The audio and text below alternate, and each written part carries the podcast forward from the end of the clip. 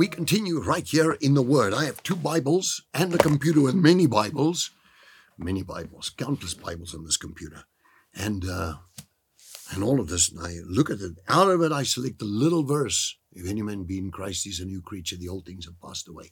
So people go into counsel and they say this, that, and the other. And I want to tell you something.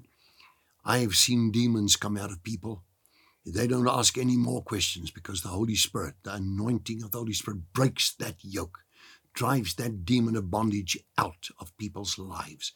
So many curses we've seen broken, so many people we've seen blessed afterwards, so many people we've seen healed of all kinds of sickness.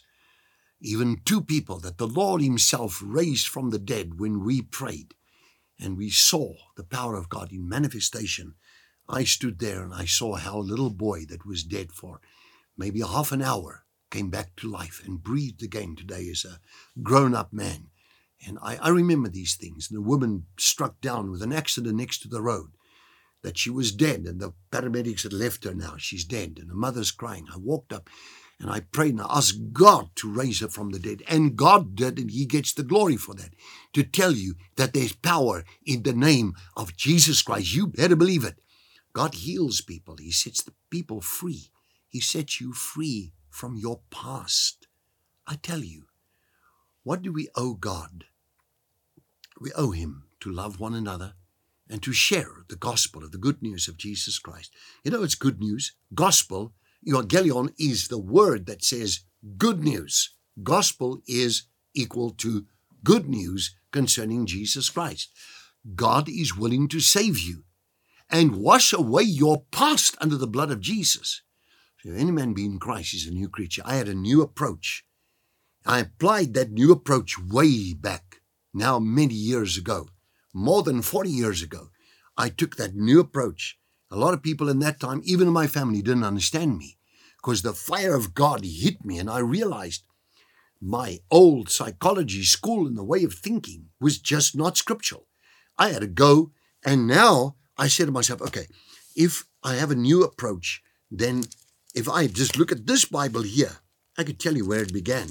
Let me just go here to the book of Romans, and I'll, I'll just turn to Romans physically with this Bible, and uh, I'll go to Romans chapter number 12, and uh, let's see, I'm on Romans 5 here now, and I'm going to 9, and I go to number 12, Romans 12, very powerful verse in the Bible. And I love to open it here for you. Therefore, I urge you, brothers and sisters, by the mercies of God, to present your bodies now, now, as a new creature in Christ Jesus. Present your bodies, dedicating all of yourselves, set apart, set apart now. You belong to God. Dedicating all of yourselves, set apart as a living sacrifice. A living sacrifice. Holy well pleasing to God, which is your rational, logical, intelligent, intelligent act of worship.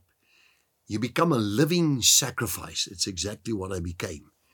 I went off food, I drank water, I fasted. I broke the fast after periods of time, refasted, refasted, and just read this book, this book of God over and over again then going deeper into it, studying it, and eventually I filled myself with the Word of God and much of it committed it to my memory.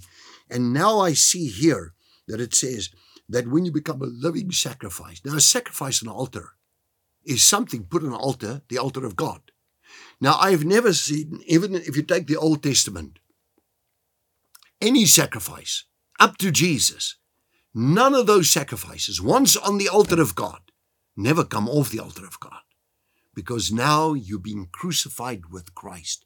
You live no more. Christ lives in you. I close it there and I pick it up right there tomorrow morning on Heart to Heart. God bless you.